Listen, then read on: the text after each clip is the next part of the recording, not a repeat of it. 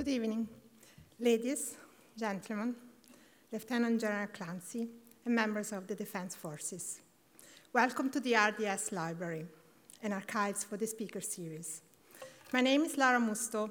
I'm the librarian of the RDS, and I hope you're all waiting and looking forward to have an interesting, and informative evening. May I take a moment to ask you all to put your phones on silent, please, um, so our enjoyment is not going to be disturbed. Now, it's my pleasure to introduce to you the chairperson of the Library and Archives Committee, Ms. Deidre Naughton.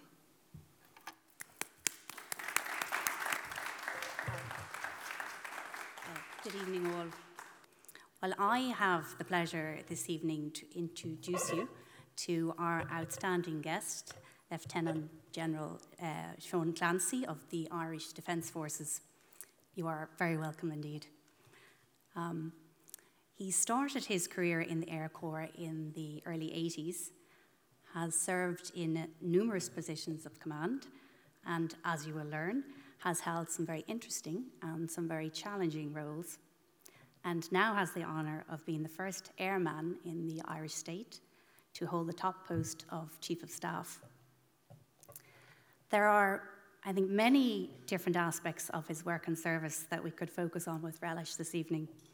So, what he is going to do is to use as a background parts of the new documentary film in the service of the state. And for those of you who have yet uh, got a chance to see it, it's very new. It is beautifully shot, moving, and a very informative documentary made for the centenary of the Defence Forces this year, 2022. I mean, I think personally, I would go as far as to say it should be compulsory watching for all of the Irish nation. Um, it certainly broadens your knowledge, but also your pride in the whole organisation. So, the Chief of Staff is going to discuss some of the key periods of the past hundred years of the Defence Forces. And we were learning here on the RDS committee as we were preparing for this series that the title Defence Forces is the more correct one, because I think many of us very easily lapse into just calling it the Army. But of course, the Defence Forces uh, incorporates the three permanent forces the Army, the Air Corps, and the Naval Service. And of course, we also have a um, reserve. So, tonight I think we're going to hear uh, a little bit of the history, uh, to hear in particular about the decades of their peacekeeping uh, around the world and of relationships built, be that in places like the Lebanon or Congo, Cyprus, Bosnia. And we're also going to hear about the broadness of the range of work that is done here at home in Ireland since the foundation of the state and indeed um, about the part played in more recent things like the uh, Mediterranean migrant crisis.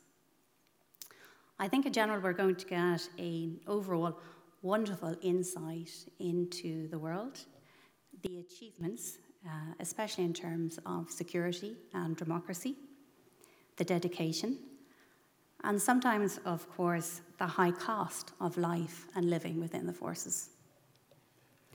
Lara, uh, Lara Musto, our librarian, has had a, a, very engaging day, I think, with the Chief of Staff um, when we were learning uh, and setting up this evening, and share that enthusiasm with all of us. So we're very much looking forward to your presentation. Therefore, I think without keeping you any further, may I again say a warm welcome and a preemptive thanks to our speaker, Lieutenant General Sean Clancy, Chief of Staff.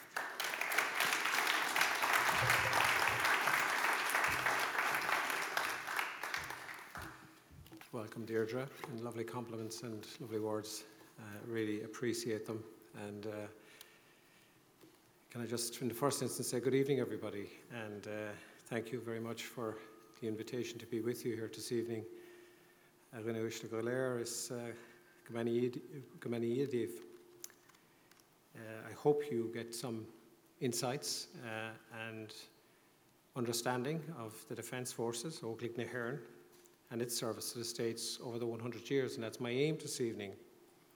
And it's Jesse and Rodomsa ve an seo son uh, i bhúla an ocht son um, áit an a speisiúlta uh, seo.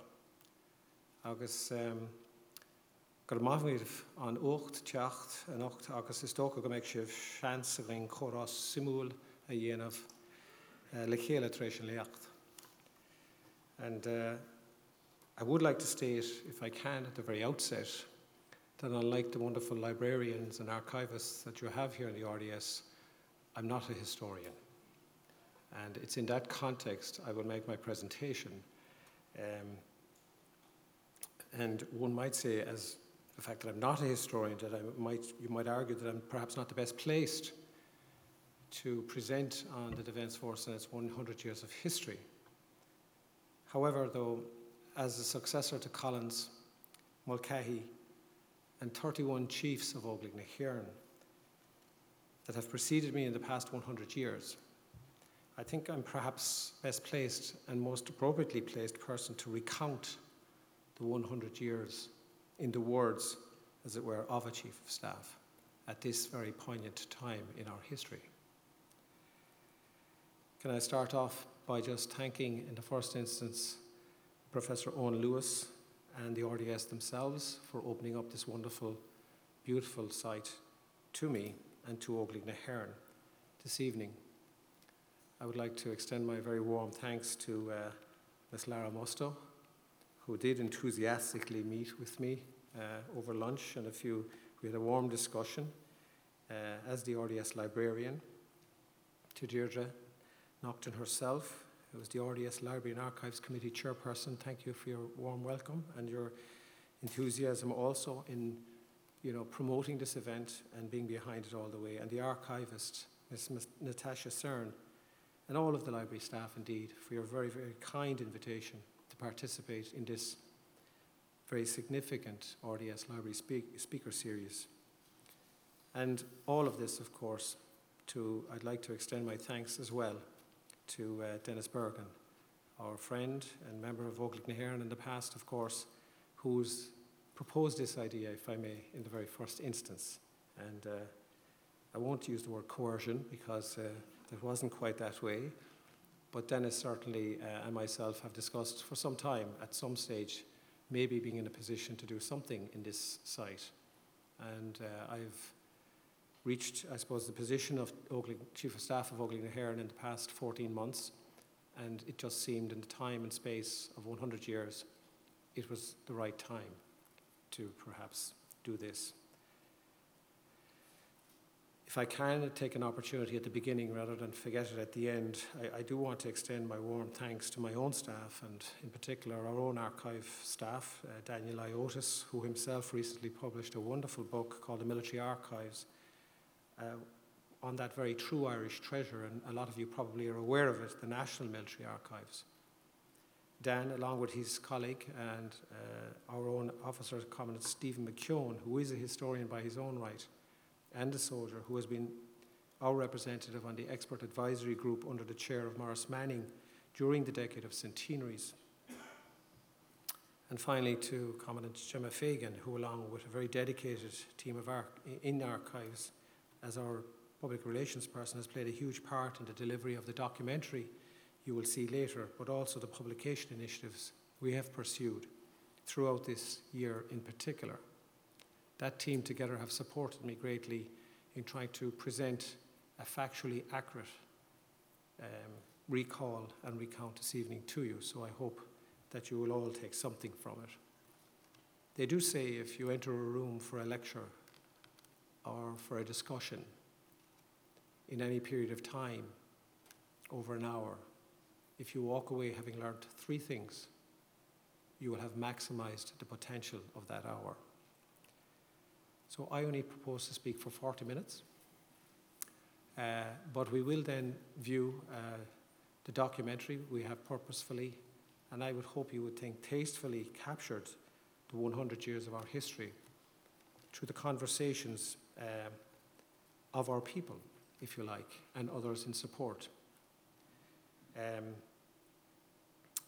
and we will wrap up perhaps then with some of your questions or maybe some of your observations or comments might be more appropriate because I think there are those in the room that are far more greater in terms of their observations and in terms of their knowledge than perhaps I am.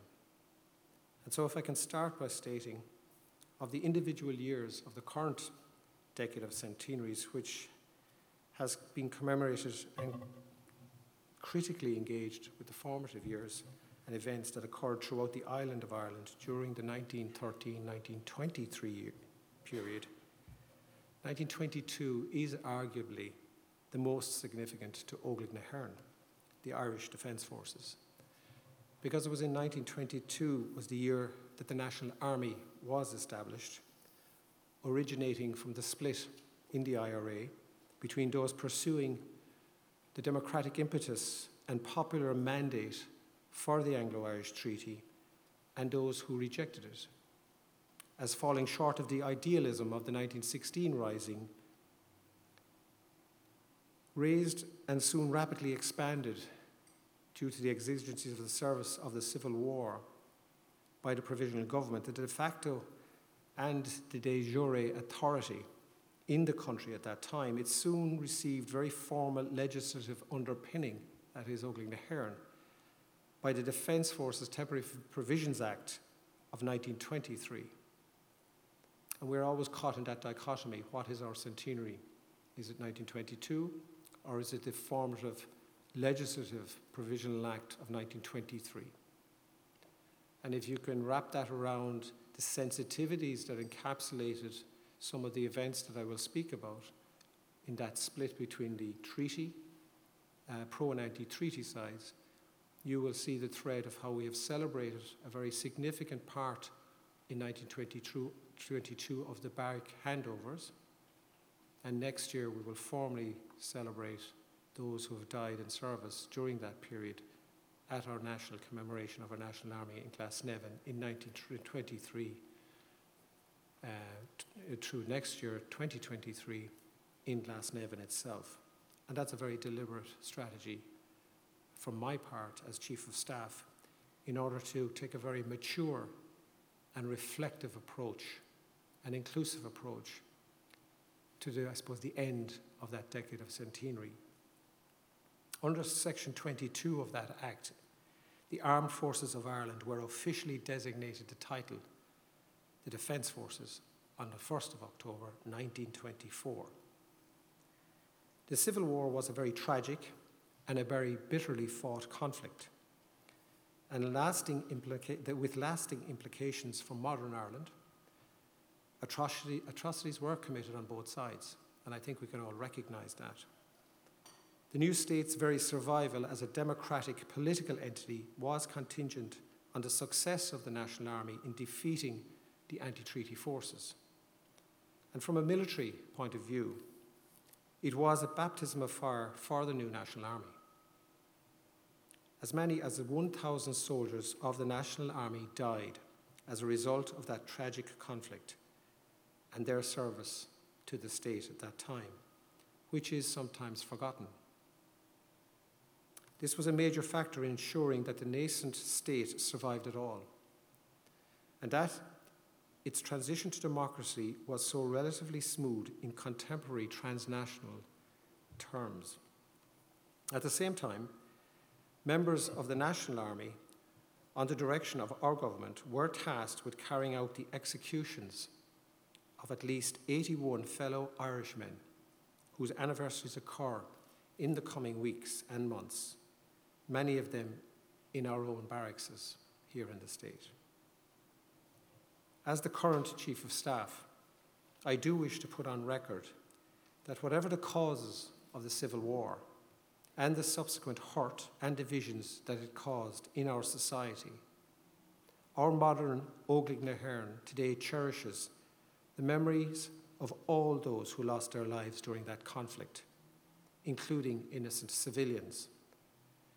Today, as an apolitical organisation in the service of the state, na is representative of Irish women and men from all backgrounds.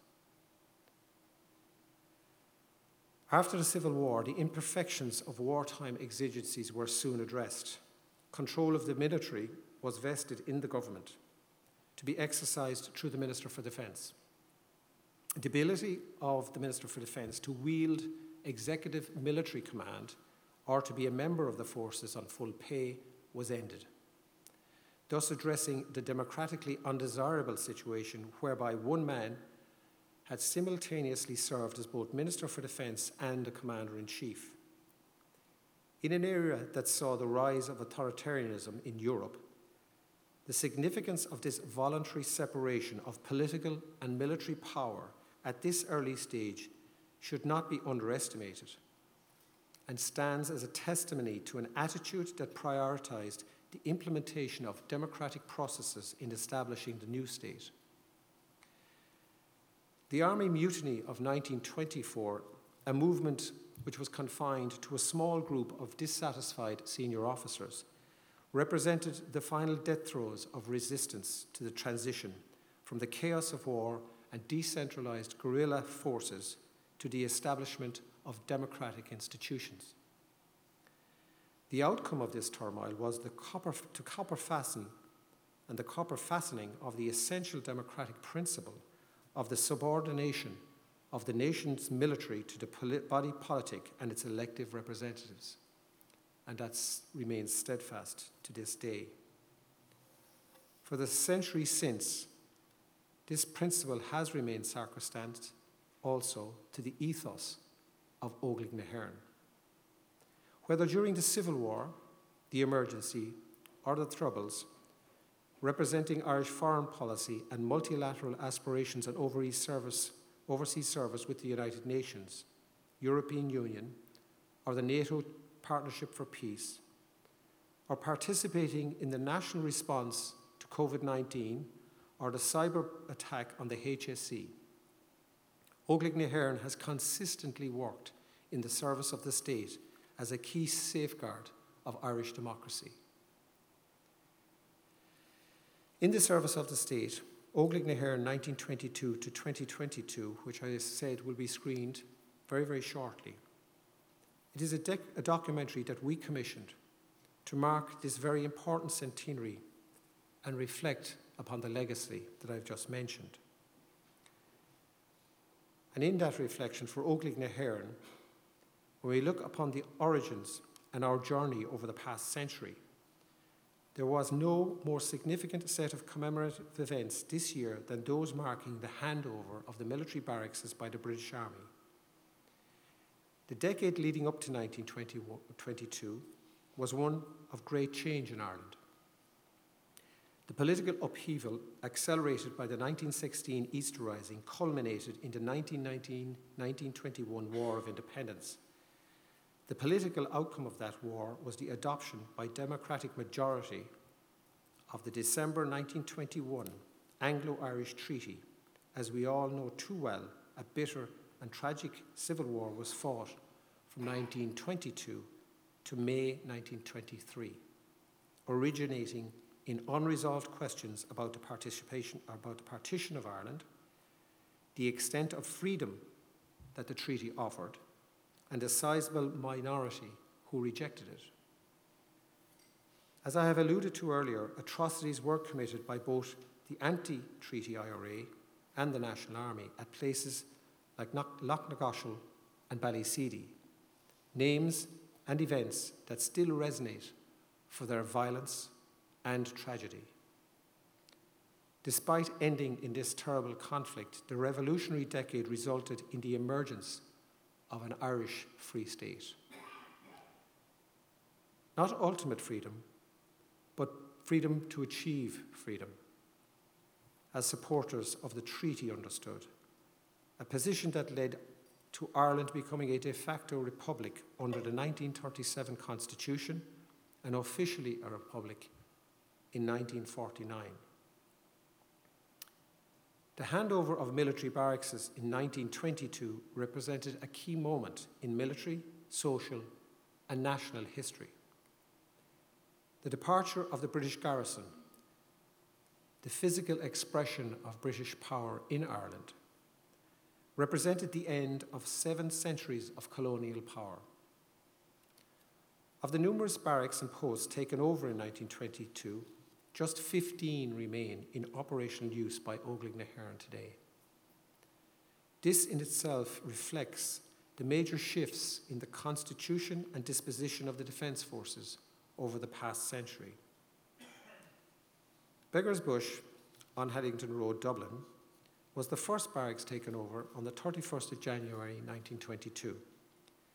The following day, the first uniformed soldiers of the National Army, the unit named the Dublin Guard, which was made up of former IRA active service unit men, marched from the Phoenix Park through the streets of Dublin to Beggar's Bush for the official ceremony led by General Richard Mulcahy, who later succeeded General Michael Collins as Commander in Chief of hÉireann.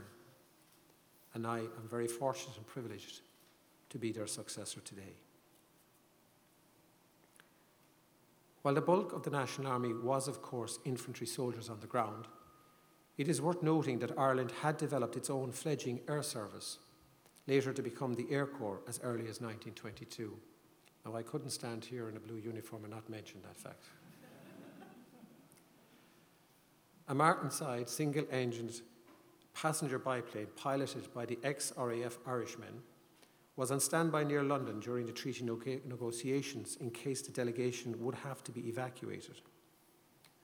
The state's air assets played a small but significant role during the Civil War also, carrying out vital reconnaissance work. The handovers themselves of the barracks were completed on the 17th of December, with the last being the Royal Barracks in Dublin, later named Collins's Barracks, HÉireann marched out of here for the last time in 1997, and it became part of the National Museum of Ireland, featuring the immensely popular Soldiers and Chiefs exhibition, and in many ways, fulfilling the role of our National Military Museum. It illustrates the illustrable link between the story of hÉireann and the story of the modern Irish state.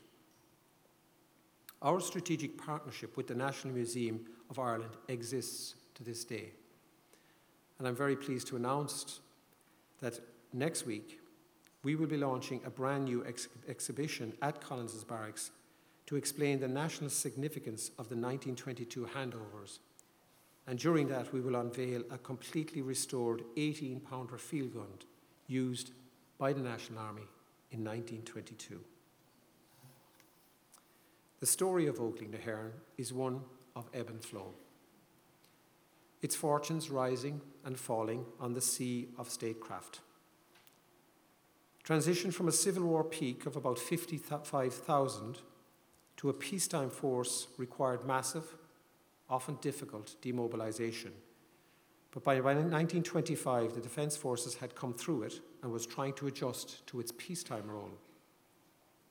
With time and space now available for a comprehensive view of the state's defensive needs, the Chief of Staff at the time, Peadar McMahon, established the Army Organisation Board to advise on the modernisation necessary to fulfil the functions of a modern army in relation to national defence. And here I am as Chief of Staff a year later responding to a Commission of Defence on reorganisation of the Defence Forces to a modern fit for purpose army and defence forces. History does repeat itself.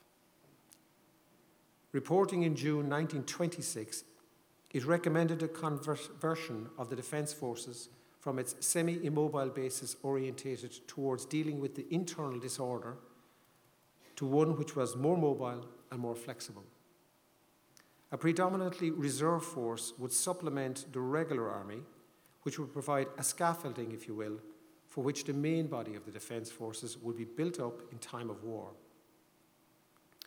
The modern Defence Forces prides itself on cultivating positive relationships and cooperation with colleagues in other armed forces, sharing our experience across areas such as explosive ordnance disposal and engineering specialist search, skill sets that we mastered, if you like, during the Troubles but also learning from those others and other militaries in areas such as cyber. and new international conflict. The origins of this culture can be traced all the way back to those formative years when to expand the organization's board, the organization board set up by Peadar McMahon and its work and expand the knowledge of the General Staff, the government sanctioned the departure of six officers on a military mission to the US of A. Here, they conducted a general study of the legislation governing American defense and its military system, with a particular focus on military education. The mission proved to be a very important milestone in the modernization of the early defense forces, particularly informing the establishment of our military college based in the Curragh camp. The professional military education and training of our personnel, including the adoption of foreign tactics and procedures, was a feature of the Defence Forces from the earliest period, and as I mentioned, continues to this present day. There were, of course, other developments in that formative decade for the Defence Forces. Developments which have made a lasting contribution to Irish cultural life. Our Army School of Music, which celebrates its centenary next year, was a crucial component in state ceremonial from the very earliest period. And it had the honour to first arrange our bhFiann and perform it ever since on state occasions. Our Army Equitation School was founded in 1926 with the mission of promoting Ireland and the Irish horse. Of course, members of the Royal Dublin Society here will be very much aware that the Society had no small role in promoting the development of the Equitation School from its very inception. From the Defence Forces perspective and as Chief of Staff, I am very happy to share this perspective for us Judge Wylie of the Society was instrumental in, the, in his liaison with Colonel Hogan, the then Quartermaster General, and President W.T. Cosgrave, which brought about the school in the first instance. From the outset, the RDS has been interwoven into the fabric of the Defence Forces Equitation School. And as anyone that has seen our trophy room in McKee Barracks will testify, as will our riders, who have successfully been competing here now for almost 100 years. Most memorably, of course, I think we'd all say over those fabled Aga Khan Trophy days. The litmus test of the Defence Forces as a pillar of Irish democracy came in 1932. Just six years previously, Eamon de Valera had brought many anti treatyites in from the cold with the establishment of his Fianna Fáil party accepting the primacy of democratic institutions and the will of the people over armed insurgency. In the general election of 1932, Fianna Fáil came to power, and a scrutinising eye fell on Óglaigh na hÉireann to see if we would continue to serve under leaders with whom they had been at war less than a decade previously. There were indeed elements within the Defence Forces within the Garda Síochána and civil life who considered undermining Ireland's fledgling democracy at that time, advocating a coup against the Fianna Fáil government. The Garda Commissioner and former General Officer commanding the forces, Eoin Duffy, went as far as canvassing Defence Forces support for a military dictatorship. Such moves were quickly and decisively stifled by the Chief of Staff, Major General Michael Brennan, who reaffirmed the force's intention to support the newly elected government. On the 9th of March 1932, the peaceful transfer of power was completed, and Ireland and Óglaigh na hÉireann had reached an important milestone in vouchsafing the primacy of democracy in our young state. And it's worth noting that, as an aside, that we do remain one of the oldest democratic nation states in the world. The next great challenge of the Defence Forces was the threat to Irish freedom and democracy that came about in 1939 with the outbreak of the Second World War. Referred to in Ireland as the emergency, this was not a, a twee euphemism, but a, a name derived from the Emergencies Power Act of 1939. Along with several other European states, including Denmark, Norway, Belgium, the Netherlands, and Luxembourg, Ireland declared itself neutral in that conflict. And as such, the emergency represented the penultimate preparatory stage prior to invasion by either axis of Allied or Allied forces and a state of war on Irish soil. In the immediately preceding years, it had been estimated that a force of 100,000 would be needed to defend Ireland from external attack. Once again, the disconnect between stated defence policy and actual defence resourcing meant that the Irish state found itself sorely unprepared to defend its sovereign territory and its citizens. That particular line is echoed once again in the Commission on the Defence Forces of 19 of 2022. It has been commented, that Ireland, as a neutral, had never really accepted its obligations under the 1907 Hague Convention to stand up military forces that would defend that neutrality in time of war. We often say in the service that freedom is not free.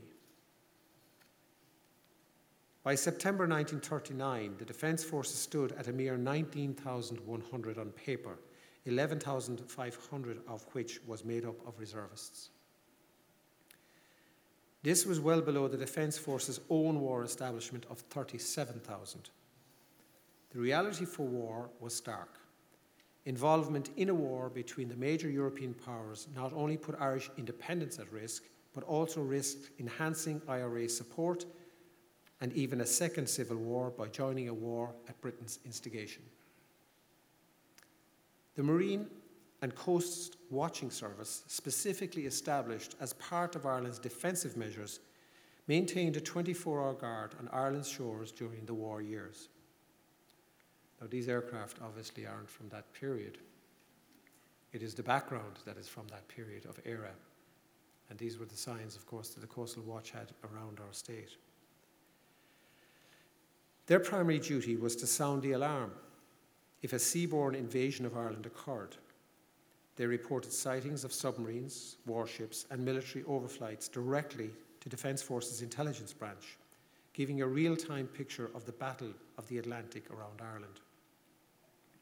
The Coast Watchers were part time soldiers, about 800 in total, and were truly inheritors of the volunteer ethos of Óglaigh na hÉireann that goes back to the Irish volunteers.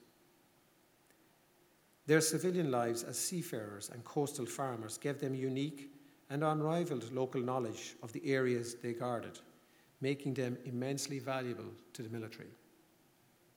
The technology available to these men was basic telescopes, binoculars, and the human eye. However, the information they provided was vital to Ireland's leaders as they sought to ensure the state's neutrality.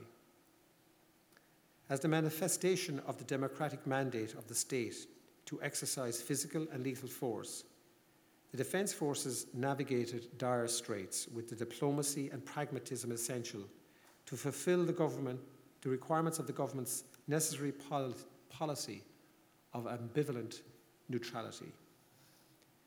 These realities are perhaps best illustrated by Ireland's involvement with the 18th Military Mission. On the 6th of July 1940, the Chief of Staff, Major General Dan McKenna, shared his assessment with the Minister of Defence, Oscar Traynor, that, and I quote, as a neutral state, we may be attacked by Germany or England. McKenna planned accordingly for possible British aggression as well as cooperation. It was in relation to the latter that the 18th military mission was established, and that was to ensure that proper cooperation exists between British and ERA forces, with Irish officers attached to British general and operational headquarters.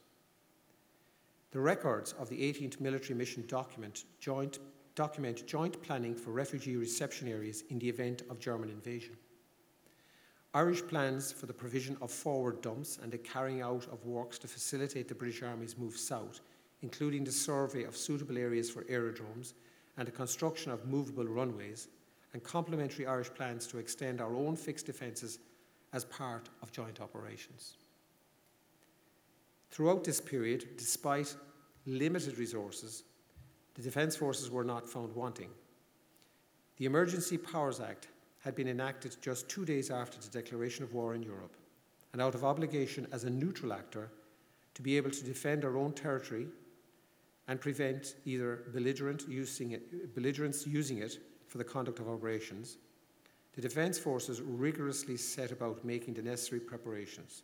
And by 1941, the Defence Forces' strength had grown to over 40,500 as the calls to arms was answered throughout the state. By the summer of 1942, the Defence Forces was in a position to conduct the largest combined training exercise in the history of the state. The Blackwater manoeuvres saw over 20,000 men and 1,500 vehicles take part in a simulated reaction to an invasion along the south coast. And at the conclusion of the exercise, the Chief of Staff very boldly declared that the Defence Forces was now an effective and mobile field force. At the conclusion of the war, he opined that the Defence Forces, as it stood, was probably the finest achievement yet attained since the country won its freedom. Ireland did not emerge unscathed from the war, however.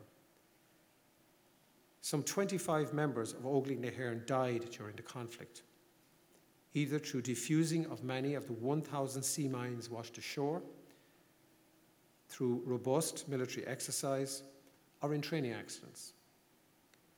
And more than many more civilians, of course, died as a result of the Luftwaffe bombings on land and against Irish merchant shipping.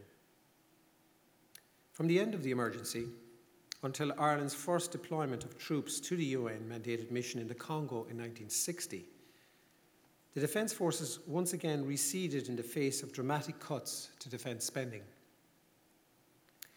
The secrecy surrounding the 18th military mission and other clandestine support to the Allied forces had shrouded the extent to which Irish neutrality moved far beyond the ostensible complete impartiality that was publicly portrayed at that time.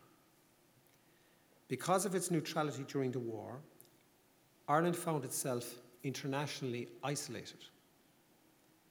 The League of Nations was dissolved in 1946, and Irish membership of the newly formed United Nations was vetoed no more than four times between 1946, no fewer rather, 1946 and 1955. And strangely enough, that was by the Soviet Union. Ireland's link to the Commonwealth were severed in 1949 when the country became a republic and Ireland declined joining NATO as such a collective defence pact was considered a tacit acceptance of partition. Articles 2 and 3 of our Constitution at that time still claimed all 32 counties of Ireland. An admission to NATO alongside the United Kingdom was considered inconsistent with the unresolved question. Óglaigh na hÉireann found renewed purpose, however, in 1958 with the first deployment of Irish officers overseas with the UN. Ireland finally gained membership of the United Nations in 1955, three years prior to that. And just three years later, it made its first contribution to the United Nations peacekeeping in response to the call from the UN Secretary General for an Irish contingent to serve with the UN Observer Force in Lebanon, UNOGIL in an unarmed observer role. And two years later, Ireland deployed its first troop mission overseas, this time to the Congo. And engagements such as the Battle of Jadotville and the Battle of the Tunnel demonstrated the military prowess of professionalism of the Irish soldier. However, this mission also brought home to hÉireann and the Irish public the true cost of military service.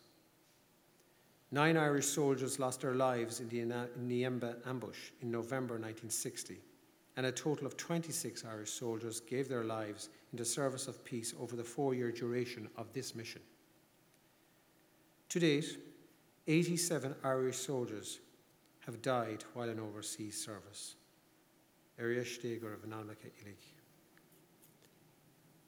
The greatest number of these have occurred while serving with UNIFIL, the United Nations interim force in Lebanon, which was established following the Israeli invasion of 1978 and the mission most inextricably linked with Irish UN service in the public mind. And since that first service of troops in 1960, the Defence Forces have had a continuous, unbroken service with the United Nations. And what that means is every day since there has been Irish Defence Forces personnel in overseas service with the United Nations as part of this state's contribution. Out of this baptism of fire, peacekeeping became a central tenet of the Irish participation in the UN, and the Defence Forces, if you like, became the physical manifestation of the Irish foreign policy. And thus began HÉireann's very proud and unbroken legacy of UN peacekeeping. From the first deployment of 1958 until this very, very, this very day, Irish troops have and continue to fly and represent us under the blue flag. Through overseas service in the cause of peace, Óglaigh na HÉireann came to represent Ireland Incorporated. So on the world stage, it is known as a peacekeeper, a neutral mediator seeking international justice and peace. And if you like, Ireland has become among the staunchest supporters of multilateralism in the world as a consequence.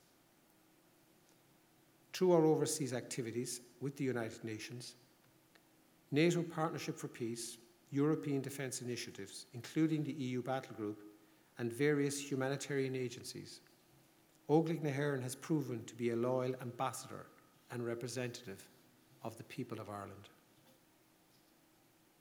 While UN Overseas Service has become synonymous with the modern perception of Óglaigh na and a cornerstone of Irish foreign policy, 1969 also saw the beginning of the Troubles in Northern Ireland.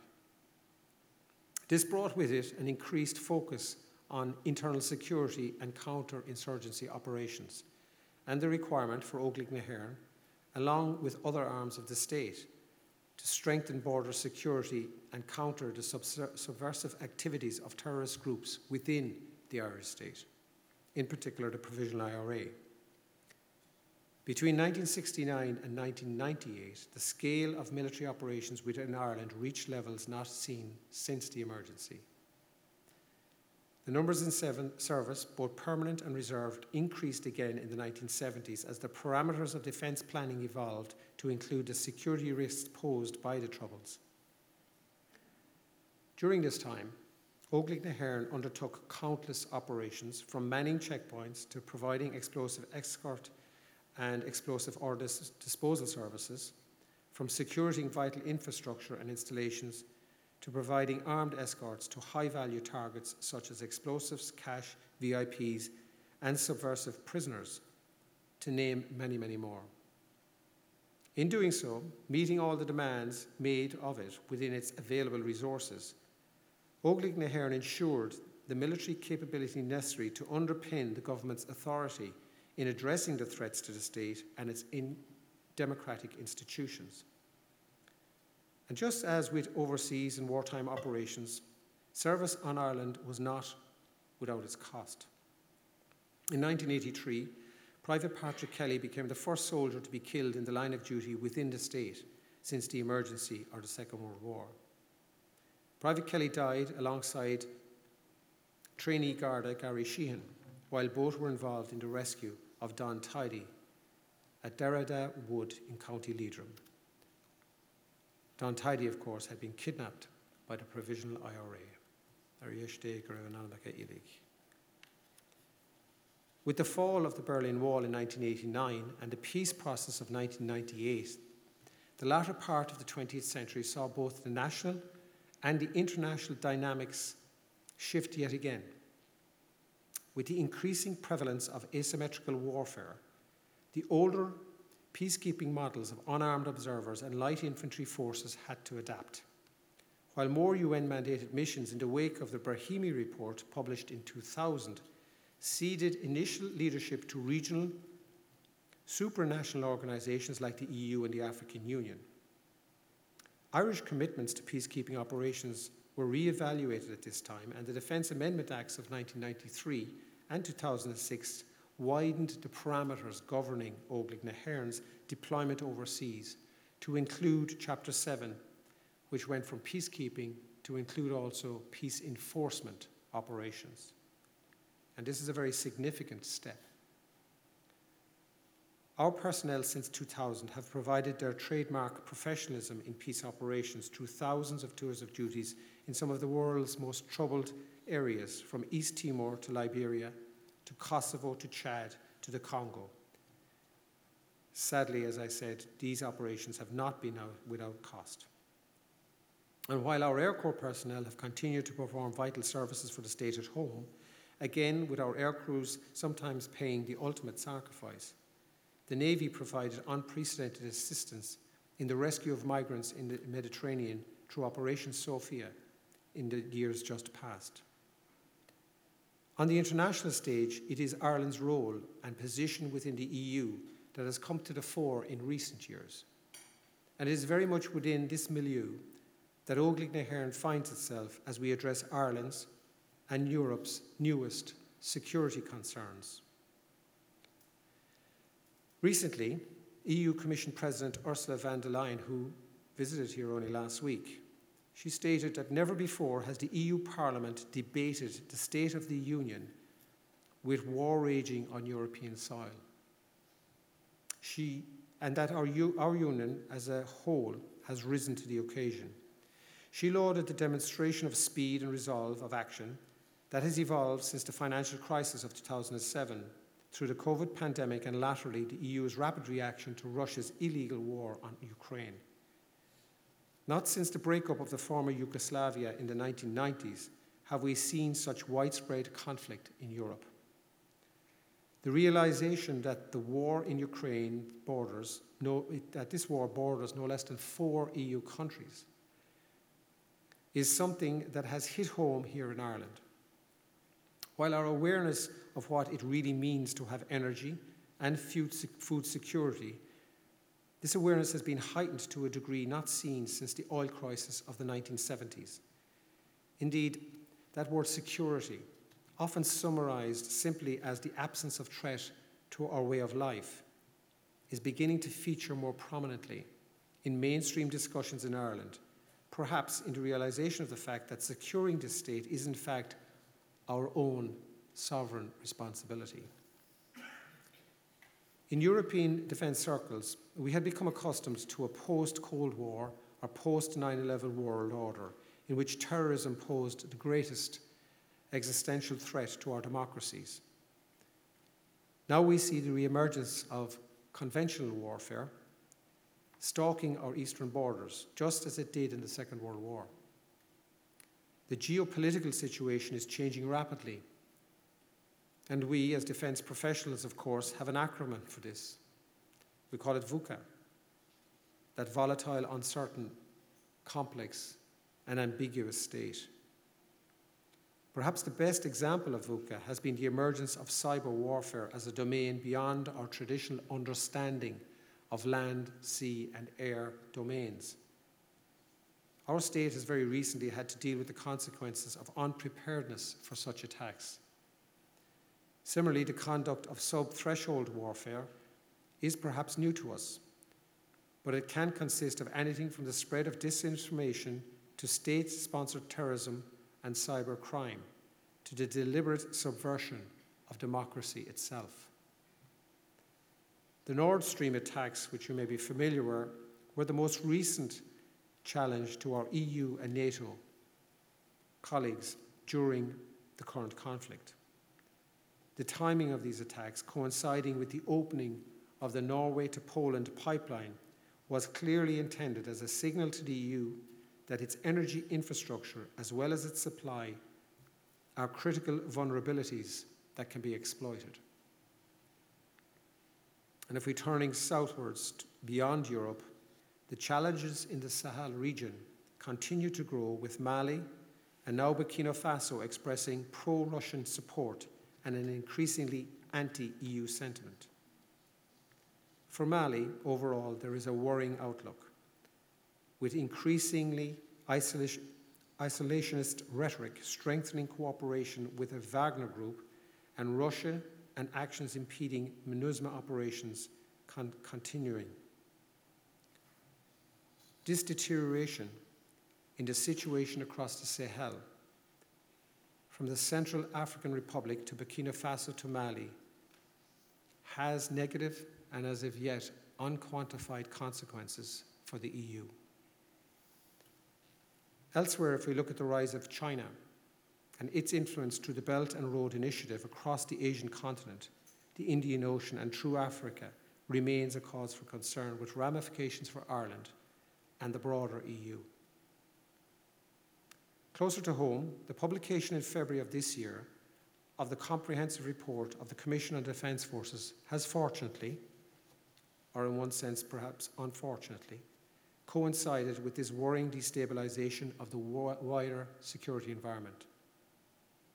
For Óglaigh na hÉireann, we now have, for the first time in a generation, both the political will and the financial support to transform our organisation into a much more effective military instrument for the state. It would be remiss of me, as the Chief of Staff, not to make consistent and cogent arguments to enhance the defence of our country, as I have done so since I took office some 12 months and more ago. Unfortunately, it seems clear that we are at a threshold of a new era in which rules based international systems will be replaced by a new system. For Ireland, a strong proponent of multilateralism and of institutions like the United Nations, this indeed is a worrying trend. It is still too early to assess how far this development will go and in what direction, or whether it be a more, frag- but for sure it will be a more fragmented world order where power means more than law and principles. But the direction is as yet, unfortunately, still unclear. We cannot, however, put our heads in the sand. Whatever the direction of travel, the people of Ireland can be sure of one thing our Defence Forces, after 100 years, will remain steadfast, will remain loyal and will remain at all times in the service of the state. And that brings me to something perhaps far more entertaining than I speaking, where you will get the opportunity to view the premier public screening of our documentary in the service of the state, Óglaigh na hÉireann, 1922 to 2022, which captures the key chapters of the Defence Forces through 100 years' history that history that I have been weaving into this discussion so far this evening. I would like to mention that this documentary is 48 minutes long in total, but you can be assured and comforted by the fact that we have edited it right down to 23 minutes or so this evening. It was like um, it was like separation from your child from some of my team. Believe me, it was a hardship. But I think we have captured the essence of it through our people. Our commemorations team decided that rather than produce a somber documentary based purely on political history, what we chose to do rather was to celebrate that which makes our people so special. Their service over the past 100 years, and indeed the support of their families that, in, that enable such service. We were very fortunate to have the assistance of Professor, Professor Marie Coleman of Queen's University in Belfast, who has recently and was recently selected to contribute to participate in the Machnamh 100 series with An tUachtarán Michael D. Higgins. Her expertise underpins the documentary. And that, with the contribution of our own veterans and personnel whose families have incredible stories of service, brings the reality, if you like, of what it is that we have done in the last 100 years brings it in a very human and impactful way from my perspective. It also includes a handful of personal reflections from our serving personnel, some of whom have a remarkable 100 years unbroken family service to the state. And therefore, the documentary that we have commissioned with Record Media has taken nearly a year to produce, but it marks this very important milestone by condensing 100 years of Defence Forces service and history which is further condensed now to less than 23 minutes or so. And I can assure you that was not an easy task. I continue to be immensely proud of our organisation and of the personnel that serve the state. The loyalty and commitment that is displayed is the foundation upon which our organisation stands and the reason for our continued success. A military is nothing without its people that are willing to serve, but most importantly, it's about those who will serve in the future. And I'm very confident that we, as Óglaigh na hÉireann, will stand firm for another 100 years. So please sit back and enjoy this fantastic piece of work, and I'll come back in a moment.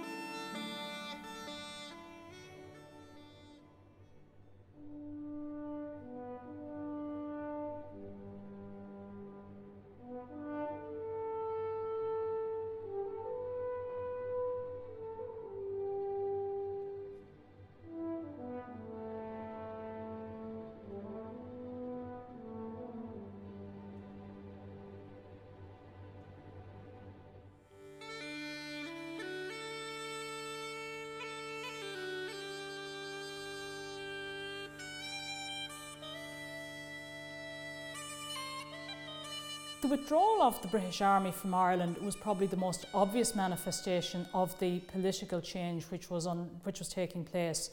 The change of authority from direct rule from Westminster to native Irish government. At the beginning of that year, of course, we saw the, the first uniformed national army on our streets when they, they marched through the city.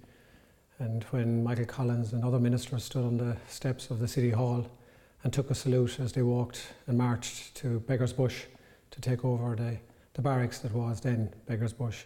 Throughout the spring of 1922, what was happening in parallel with the British evacuation was the split in, on, uh, over the treaty spreading from initially from a political split but becoming a military split splitting the pre-Civil uh, War IRA into two, into the pro and anti-treaty factions. The leaders of the new uh, pro-treaty army who emerged really were Collins initially, also Richard Mulcahy, Eoin O'Duffy, Sean McKeown. The Defence Forces really only have fought one war, and that was a civil war in 1922. My great grandfather, uh, Gerry Boland, uh, was involved in the Easter Rising in 1916, along with his two brothers, uh, Ned and Harry, and his sister, uh, Kate, who was a member of Cumann na mBan. The Boland side of the family uh, were very much kind of stuck to sort of a, a, the anti-treaty uh, side when the negotiations happened and subsequently sided with that at the outbreak of the, of the Civil War. The atrocities that came about through conflict, as they do in any conflict, we have to be very mindful of that. Uh, Collins himself, of course, perished in August as, as, a, as a consequence of that conflict.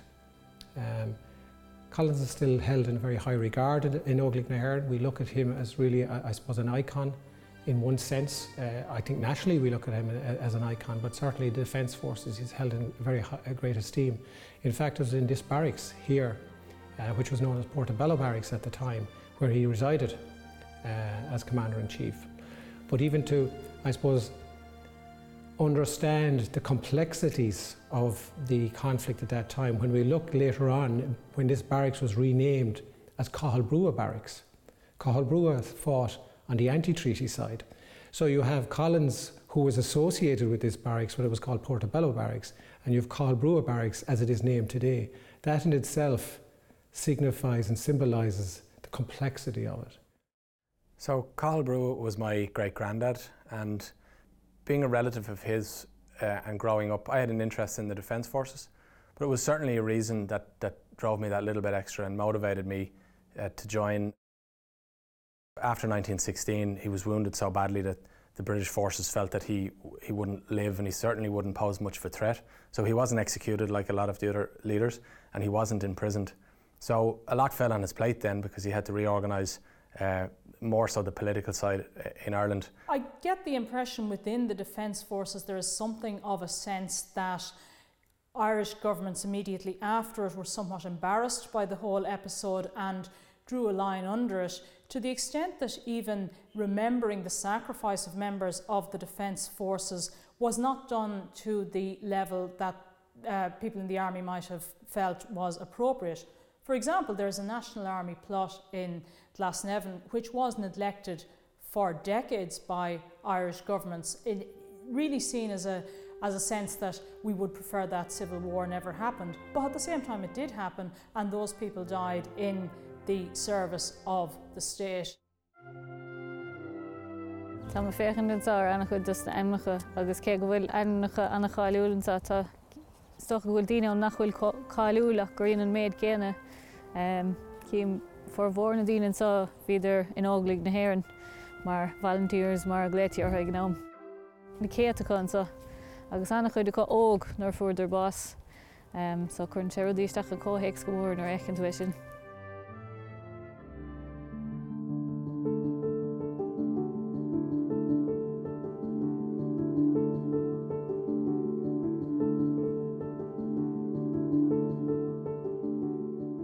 My great grandfather hailed from Ballinasloe in County Galway. He was Christopher Jordan, signed up in 1922, and since him, there has been 100 years continuous service in my family.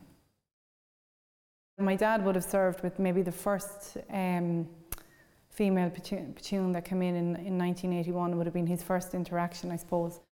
I've often said I wonder what he would have thought, you know, his two daughters serving now. Um, I think it has changed. I think it's evolved um, in time. When they initially came in, they were non-combatant, um, where now most women can do most roles. Um, so it has changed. My dad was a CISO instructor. Um, when he was instructing, he probably wouldn't have instructed females on armoured vehicles. You know, back then, where now the women drive the armoured vehicles, no problem. So it has changed drastically, you know, over the years. Gan dat er de smá furas ná an méid céna dionmh leis na fear mar ben, Ca tú an feid céna ré agus an meachan céna úmper. Ach an rudíonn sin ná bhar goin tú duine bhan méid céine le sun idir go mé fan níos muile náiad agus godágan sé níos fuidirt an cean scríbh bhaintach ach bíad níos má meart a bhar chumá so tá í goléir an levéil céine agus sné rud méallir óglaigh na hhéann tá de friúla tír heile ná. First females into service um, over 40 years ago. It hasn't been rapid enough and it hasn't been successful enough. Um, we stand today as a defence force with 7% of our, our force and our members are female. That's too low a figure in, when, when we, if we are going to be a, a mirror of society, if we're a microcosm of society, we need to be more representative.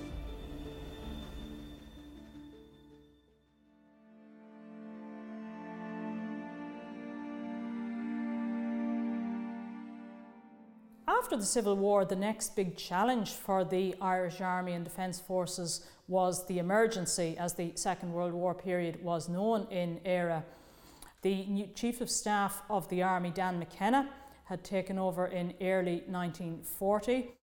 McKenna was very well aware that the Army needed upgrading, needed modernising, modernising, needed new personnel. A lot of its personnel at that point still went back to the early 1920s and they were aging. So he recognised that in order to defend a neutral country, first of all, the army had to increase in size, that it had to improve its border defences and generally its, its strategic alliances.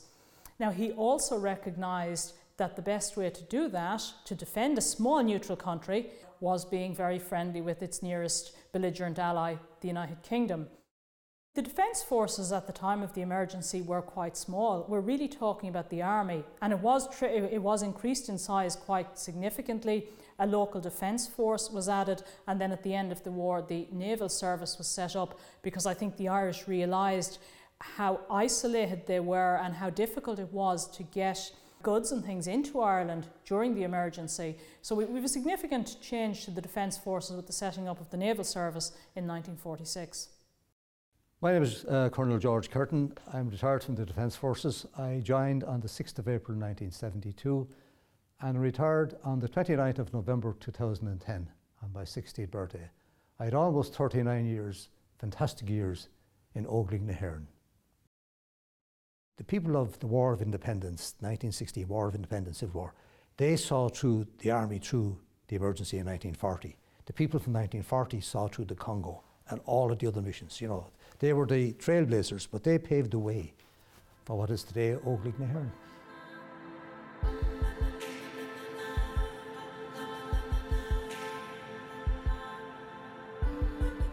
One of the impacts of Irish neutrality during the emergency or the Second World War was that in the post war period, Ireland was isolated internationally. And it wasn't until 1955, 10 years after the setting up of the UN and the end of the war, that the Republic of Ireland was finally admitted to the UN. I suppose to start it with the people that went out in 1958, a eh, big leap into the unknown.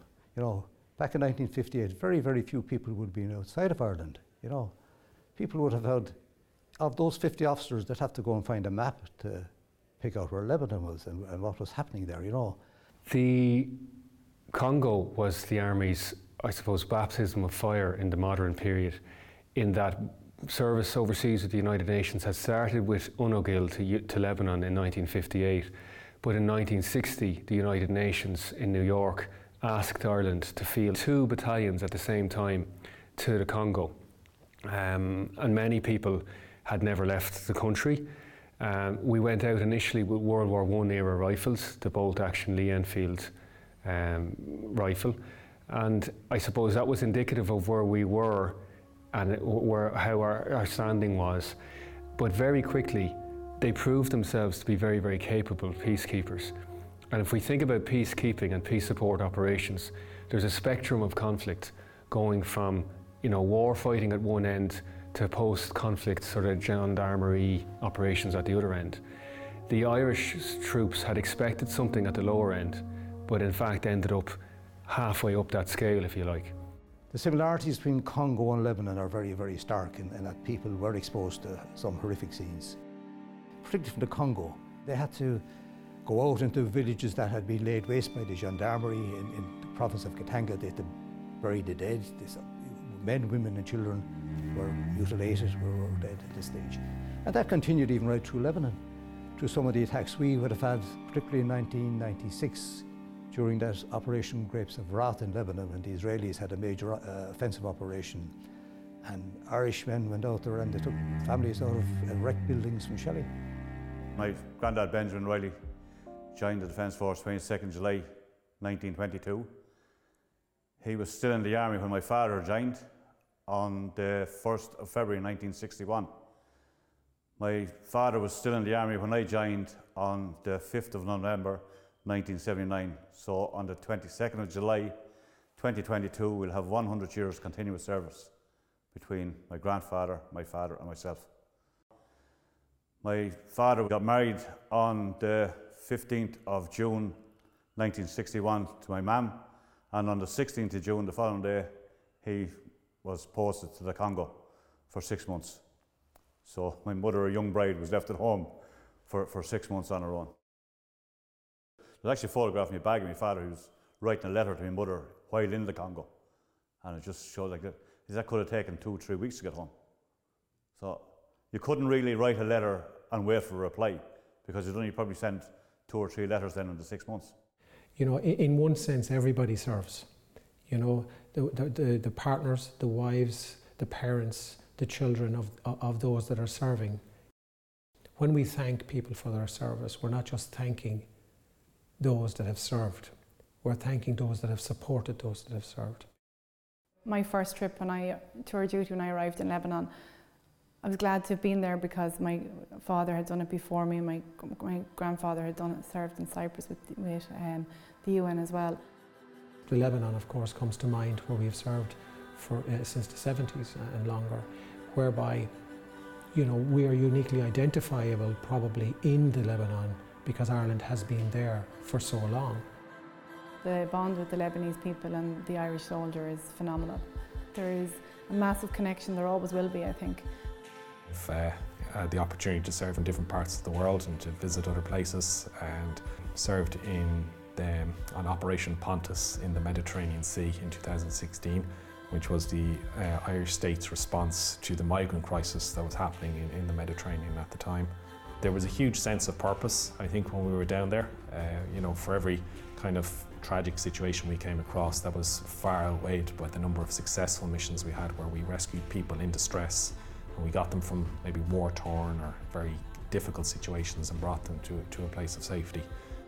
Our own Taoiseach, he identified uh, the United Nations as the conscience of humanity. And I think that's a very, very apt statement that really encapsulates, I suppose, the rationale uh, and the reasoning behind such a commitment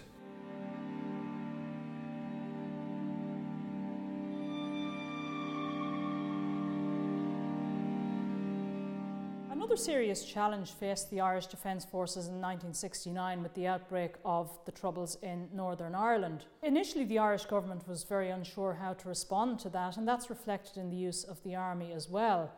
Uh, reservists were called up. There was talk of setting up field hospitals along the border for refugees. Um, obviously, more of the army was sent to police the border. But in the long run, over the 30 years of the Troubles, the combatants tended to keep the conflict out of the south. From the Provisional IRA's point of view, they were determined not to engage the Irish state. Uh, obviously, there were some engagements during the Irish state. There were uh, high profile events such as the killing of the British ambassador and Lord Mountbatten. But other than that, the provisionals were wary of getting the backs up of the Irish government.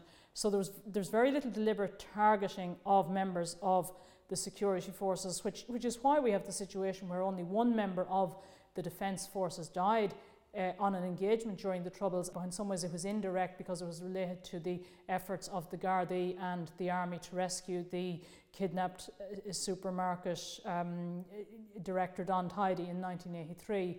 In 1972, in April, was a special intake of a cadet class in January of that year, the, we had Bloody Sunday in Derry with 13 civilians killed, and that was the biggest. That, that year, 1972, was the biggest number of fatalities in Northern Ireland. I suppose my generation really what we refer to as internal security generation, you know, and I was commissioned in 73. The situation in Northern Ireland had really escalated. Yet all of these terrorist organisations on the two sides, the, the so-called loyalists and the so-called Republicans, and we were very much involved. The Defence Forces was very much deeply involved. We were supporting the Gardaí and very, very deeply involved. And we, we did everything at the time. We were we, we guard guard on banks, the central bank. We, we escorted uh, gelignite from the production plant out near Enfield to the border. We would have had presence uh, when the county councils were blasting in quarries and doing roadworks at this stage. We had a military presence. We escorted cash in transit uh, right through from the, the, the, central bank, right through banks throughout the country. And that was your daily bread and butter. You know, you, you, you didn't really know on a Monday morning what you're going to be doing for the rest of the week. You know, we talk often about overseas service, but we need to remember as well that our soldiers train conventionally and that our primary mission actually is to defend the state against armed aggression. I think the role that the Army played and the Defence Forces in general played in the troubles and in securing our state has possibly been underappreciated. Thousands and thousands and thousands of hours of mobile support groups patrolling that border, securing it from the lowest level in terms of you know diesel and fuel smuggling, um, which were enablers indeed for terrorist activity, right up to specialist explosive uh, ordnance disposal teams, as in bomb disposal teams, uh, who often had to operate in very, very difficult and arduous um, conditions. But I dare say that without the presence of the Defence Forces, um, our country would have been much the worse for it.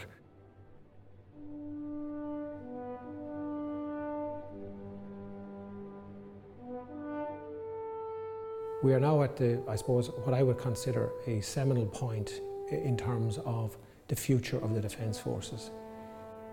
2022 is important to the Defence Forces because it, it not only marks a huge step in terms of the state and being 100 years of uh, the Civil War, uh, but it also marks a huge time for the Defence Forces because at the beginning of this year, a commission on defence forces, which was set up by the government a year prior to that, reported to the government just in February this year.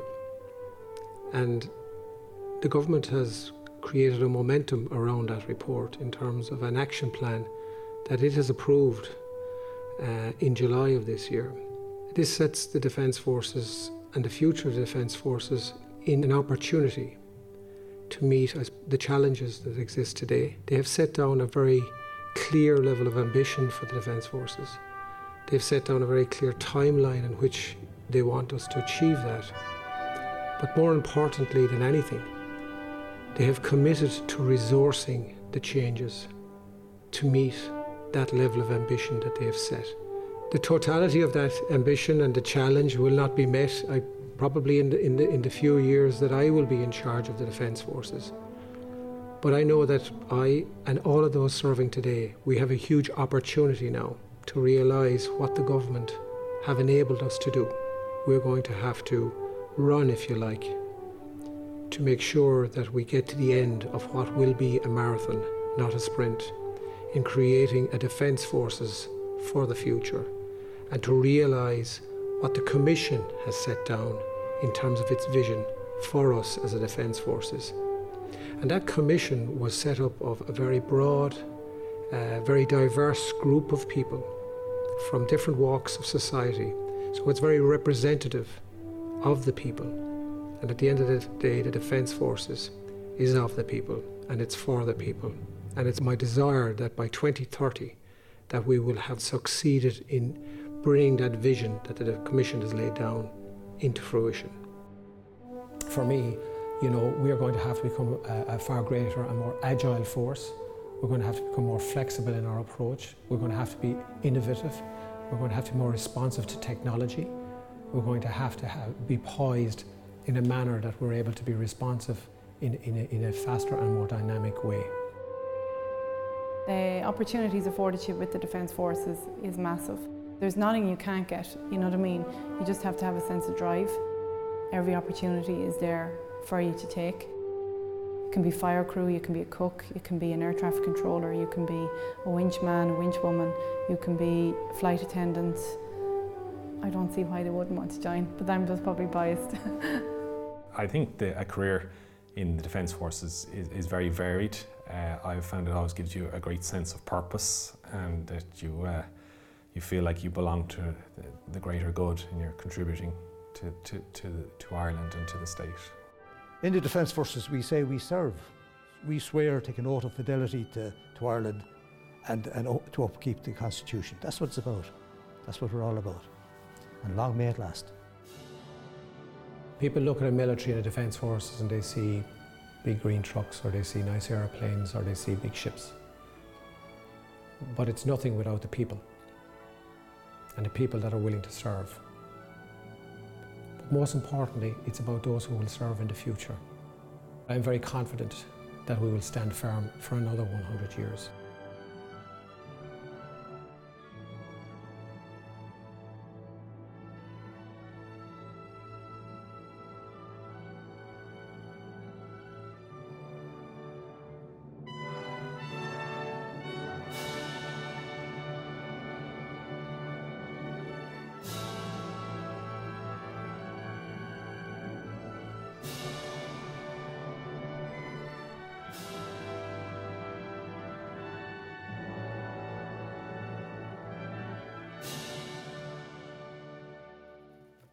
So I, I told you could tell the story a lot better than I could.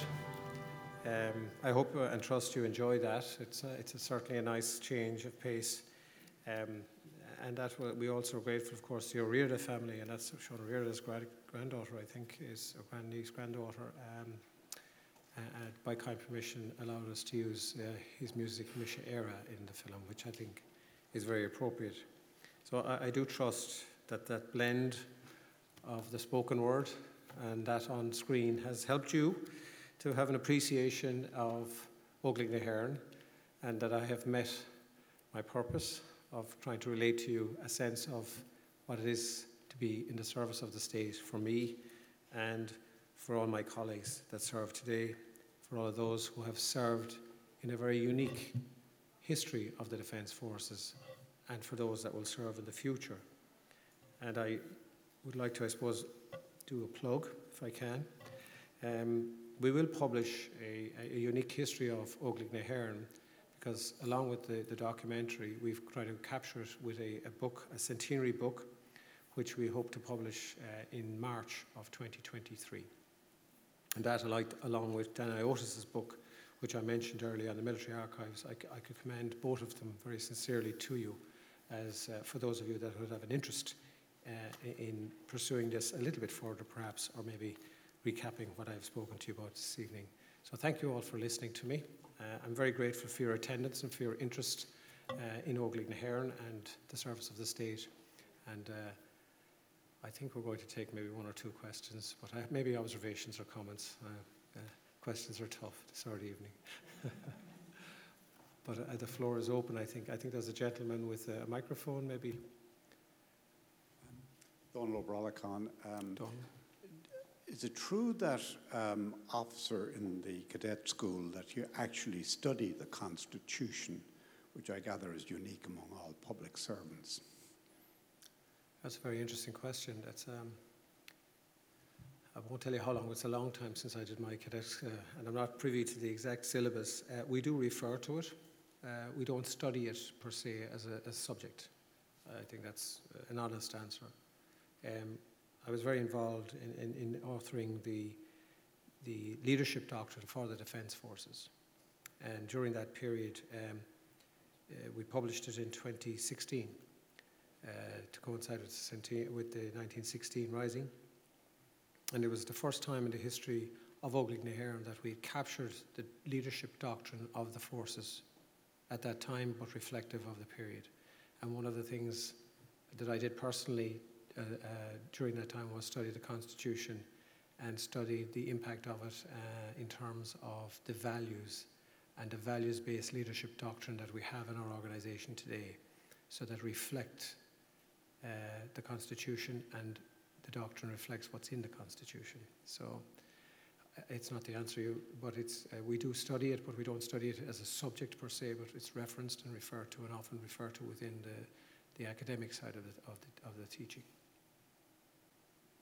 I, would like to compliment Lieutenant General for uh, what I think was a splendid presentation and a very difficult one.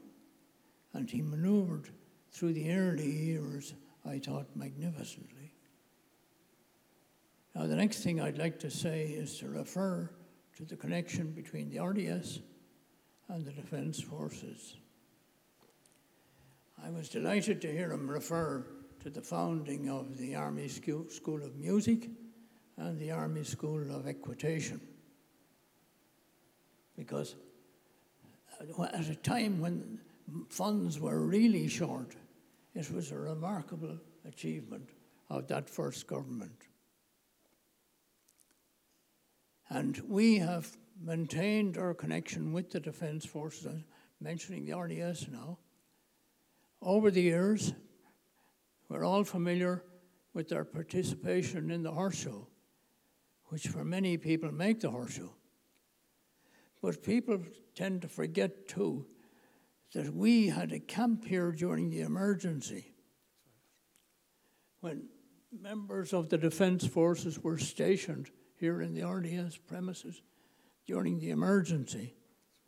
And one of them became Taoiseach later on, Liam Cosgrave. Right. He was stationed here in the RDS as an army officer. So we have a splendid connection with the Defence Forces. Now, I, other people want to make a remark, so I'm not going to carry on, but uh, I would again think this is a remarkable evening, a wonderful contribution, both in the talk and in the film. And Thank you. it's great that it's here in the RDS. And thank you very, very much. You're welcome, and thank you.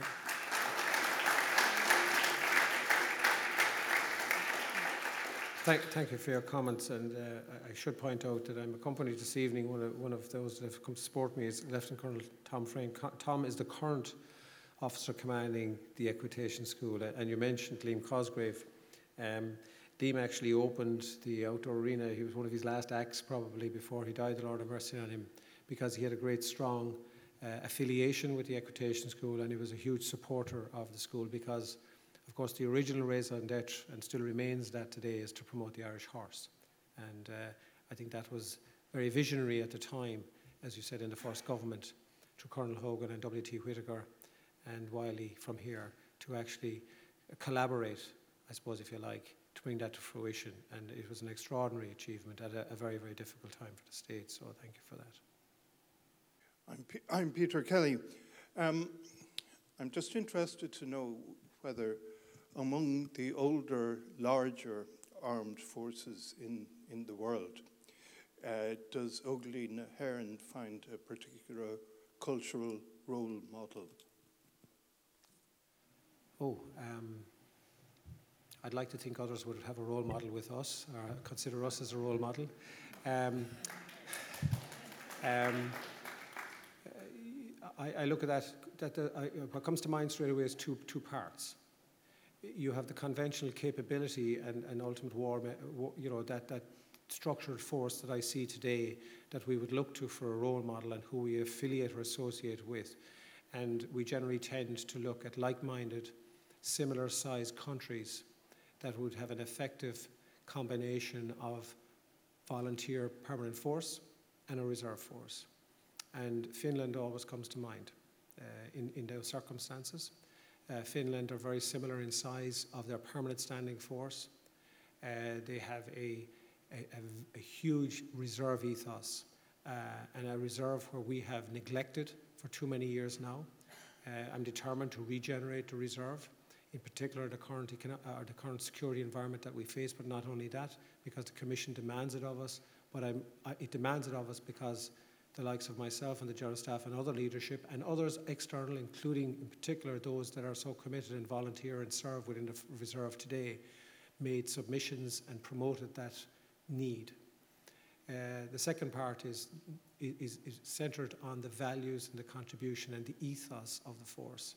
So that's a very easy piece in terms of those like minded democratic states that have military forces that are stood up to defend those freedoms and the, that subscribe to the same values as we do. And then I wouldn't look much further than the Scandinavian countries in those cases either, but also to New Zealand.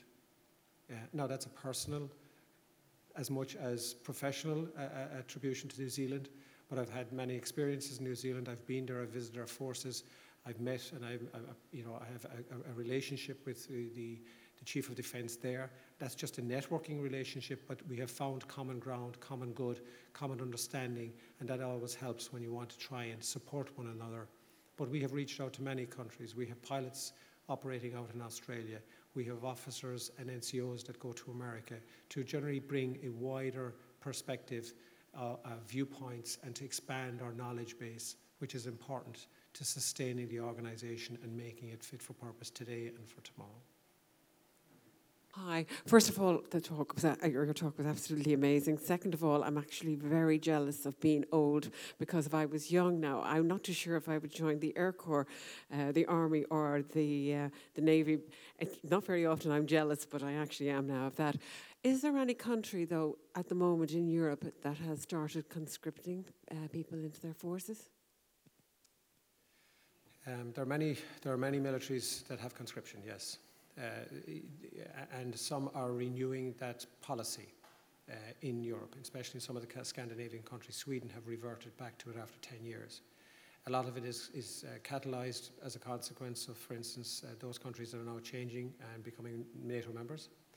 Um, but conscription is, is a piece whereby um, you have to serve, uh, you have to, to come up and serve for a period of time, and then you leave the force, but you go onto the reserve force. Uh, so you have I, I, won't name countries now in case I get them wrong, but several countries, in particular Scandinavian countries, uh, where you must serve a minimum period of six months or 12 months. You get full military training in that period of time, and then you will join the active reserve and remain on that reserve for call up. So, for example, um, Finland, in terms of size and quantity, are of a similar size to us in their standing force. In other words, they have about 9,000 permanent defence members. That's all. They have a 1,500 kilometre border with Russia. They can exercise or stand up a reserve multiple, multiple times of that within several time zones. And I'm talking about 48 hours, I'm talking about seven days, I'm talking about 10 days. They have the infrastructure and the structures built throughout their country to take it in. So they have command and control structures within the permanent force that can then be populated with all of the reservists. And the reservists would, uh, I don't have the numbers now, I should have them, but I don't in that particular, but it's certainly, it's, it's north of 100,000 that they can stand up in a very short period of time. All of their country, their, their, their, their defence policy, in other words, their high level goal set by government is very simple defend Finland. Two words. That's their defence high level goal. They do that by an active reserve with a permanent structures built in around that. They have all the capabilities, the equipment, and so infrastructures to support not the nine and a half thousand, but the hundred thousand plus that can come to work within a week or two weeks or whatever it is, because they're active reservists. And they're, in the initial part, it's conscription because they have to do active service for a period of time. That's as an example, but there are several countries like that, yes. Sorry, sir, I, I won't stand up. But firstly, could I just say, I wish to congratulate you on a very distinguished career. You didn't go for the brown shoes straight away, you did it the hard way. Um, in house joke. Um, during the late 60s, I was very fortunate to uh, attend a secondary school that had a training platoon attached. Um, and there were several of those around the city and, in fact, around the country. Um, we were in CBC in Monkstown, uh, Belvedere College, Clongowes, a few more. And the idea was that if, in the event of the balloon going up, you had young men with a certain basic element of training who then could be possibly fast tracked, commissioned, and, as you say, populate the tree. Could you see a future for this again? Um, first of all, we're not allowed child soldiers anymore. So we definitely couldn't. Uh, that against, goes against the, the, Convention on Human Rights. Um, uh, sorry.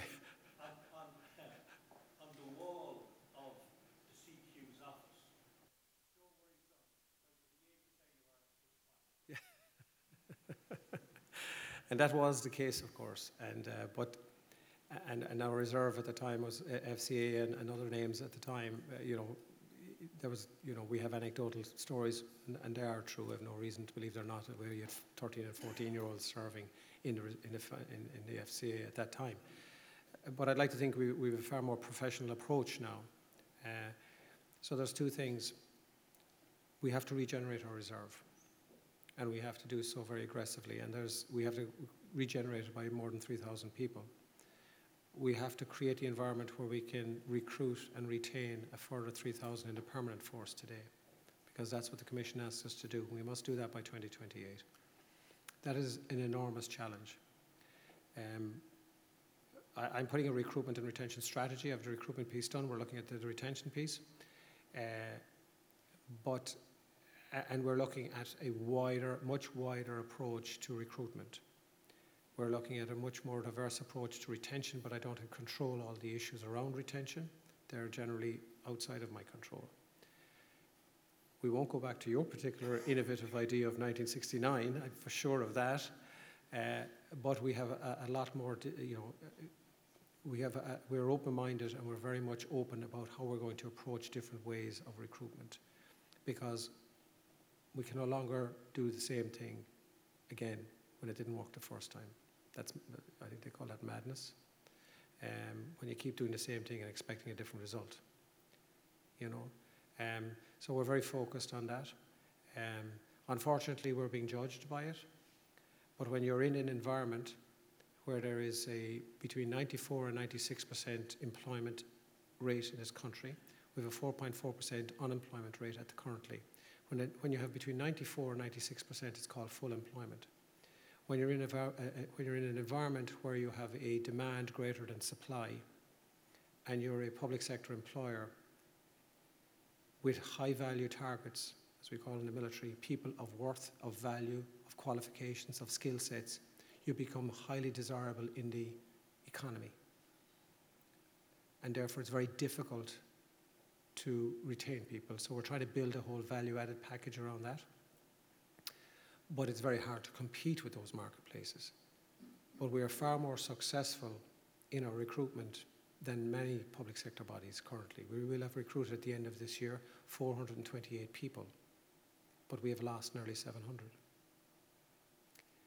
That cannot be sustained, and that's the, that's the, the depth of the challenge I face. But I'm determined to turn that around, and we have to close the gap if we can decrease the number that leave and retain people and increase the number we train. And that's how we get around it. The guards were didn't uh, the guards on the other they have they, they, they weren't able to recruit more than 100 people this year. So that's the that's the, the level of challenge we face within the, within the environment uh, which is the economy which is the employment structure as it stands. There's economists in this audience that could articulate that far better than I could. Right Kevin. Thank you for your question. Thank you all very much